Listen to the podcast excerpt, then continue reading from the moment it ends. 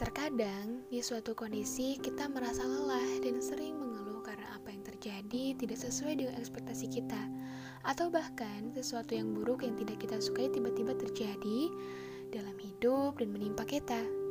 Tak jarang, kita hanya mengeluh dan larut dalam kesedihan. Bahkan tak sedikit dari kita yang menyalahkan takdir yang ternyata tidak berbanding lurus dengan usaha yang telah kita lakukan.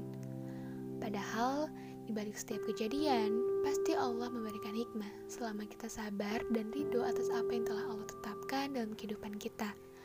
Percayalah bahwa setiap kejadian pasti akan selalu ada kebaikannya. Sesuai dengan firman Allah dalam Quran Surat Al-Baqarah ayat 269 yang artinya, Dia memberikan hikmah kepada siapa yang dia kehendaki.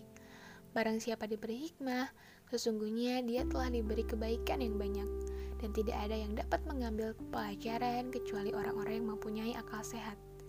Jadi, tidak ada yang sia-sia di dunia ini. Allah menciptakan segalanya diiringi dengan hikmah yang bisa kamu petik atau kamu ambil dalam setiap kejadian. Bahkan dalam keadaan sesulit apa pun, akan selalu ada kebaikan yang tidak kita sadari selalu ada menyertainya.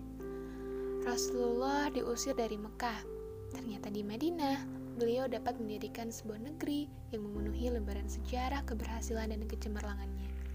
Ahmad bin Hambal dipenjara dan dihukum cambuk. Setelah itu, jadilah ia pemimpin ulama sunnah. Al-Sarkasi disekap di dasar sumur yang tidak dipakai lagi. Tapi, di sanalah ia dapat menulis 20 jilid buku dalam ilmu fikih. Demikianlah orang cerdas yang mampu mengadaptasikan dirinya dengan lingkungan yang keras sehingga dia selalu mendapatkan kebaikan dalam setiap kejadian yang menimpa. Pandanglah sisi lain dari tragedi yang menimpa diri, karena sesungguhnya keburukan yang murni itu tidak ada wujudnya. Bahkan yang ada di sana adalah kebaikan, penghasilan, kemudahan, dan juga pahala. Allah yang lebih mengetahui akibat terbaik setiap perkara. Allah yang maha tahu yang paling maslahat untuk urusan dunia dan akhirat kita.